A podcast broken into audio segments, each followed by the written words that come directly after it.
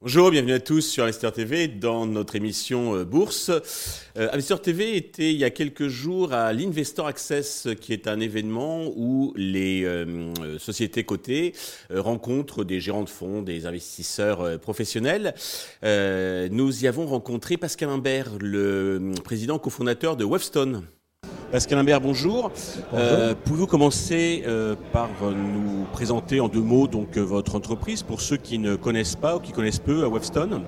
Oui, écoutez, Wavestone, c'est un cabinet de conseil qui travaille auprès de grandes entreprises pour les aider à se transformer. Et les motifs de transformation, vous le savez, sont nombreux aujourd'hui.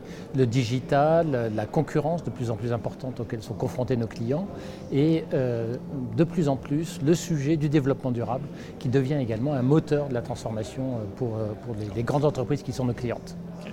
Alors justement, quelles sont vos spécificités, vos atouts qui vous distinguent des autres acteurs de votre marché ?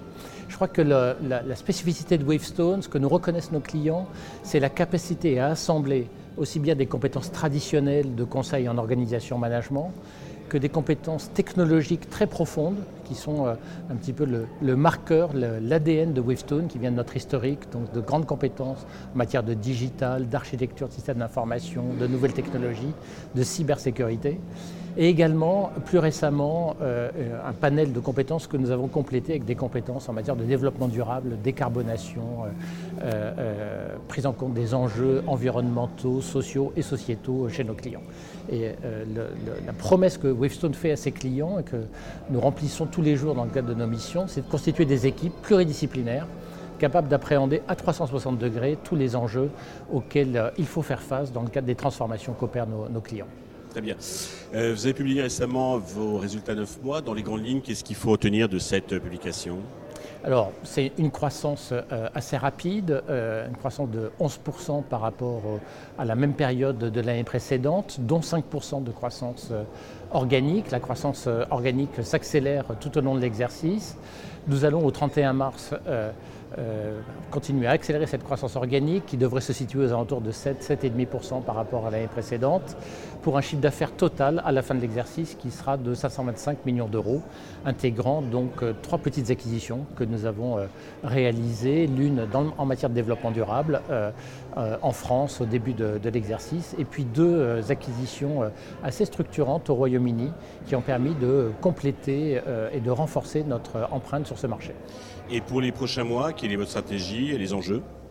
Les enjeux, c'est dans le cadre d'un marché qui est en train de ralentir progressivement sous l'effet d'une conjoncture économique qui est moins porteuse, sous l'effet d'une incertitude qui est extrêmement présente, c'est d'arriver à continuer à tirer notre épingle du jeu, de poursuivre cette croissance. On est assez bien parti, on a un bon effet embarqué sur lequel on va pouvoir capitaliser à la fin de notre exercice. Et le maître mot ensuite, ça va être d'arriver à nous différencier sur ce marché, à tirer notre épingle du jeu sur le plan commercial pour continuer à bénéficier de la dynamique là où elle existe dans certains secteurs d'activité comme l'énergie, le luxe et la beauté ou encore les services financiers. C'est clair.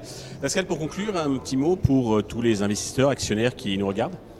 Écoutez, le mot sur lequel j'ai envie d'insister, c'est que le monde, en particulier depuis 2020, depuis l'épisode Covid, a subi une transformation qui est majeure, avec une transformation qui s'accélère sous l'effet de multiples facteurs qui sont l'impact des technologies sur notre vie de tous les jours, la prise en compte de plus en plus pressante de l'environnement, des environnements durables, des problématiques d'environnement durable, et donc cette accélération des besoins de transformation va amener Wavestone à finalement travailler pour de plus en plus de clients sur des projets de plus en plus ambitieux. Donc si vous croyez au besoin de se transformer, si vous croyez à cette dynamique, investissez dans Wavestone. Pascal, merci pour toutes ces précisions. Nous allons suivre attentivement donc, l'évolution de Wavestone sur les prochains mois.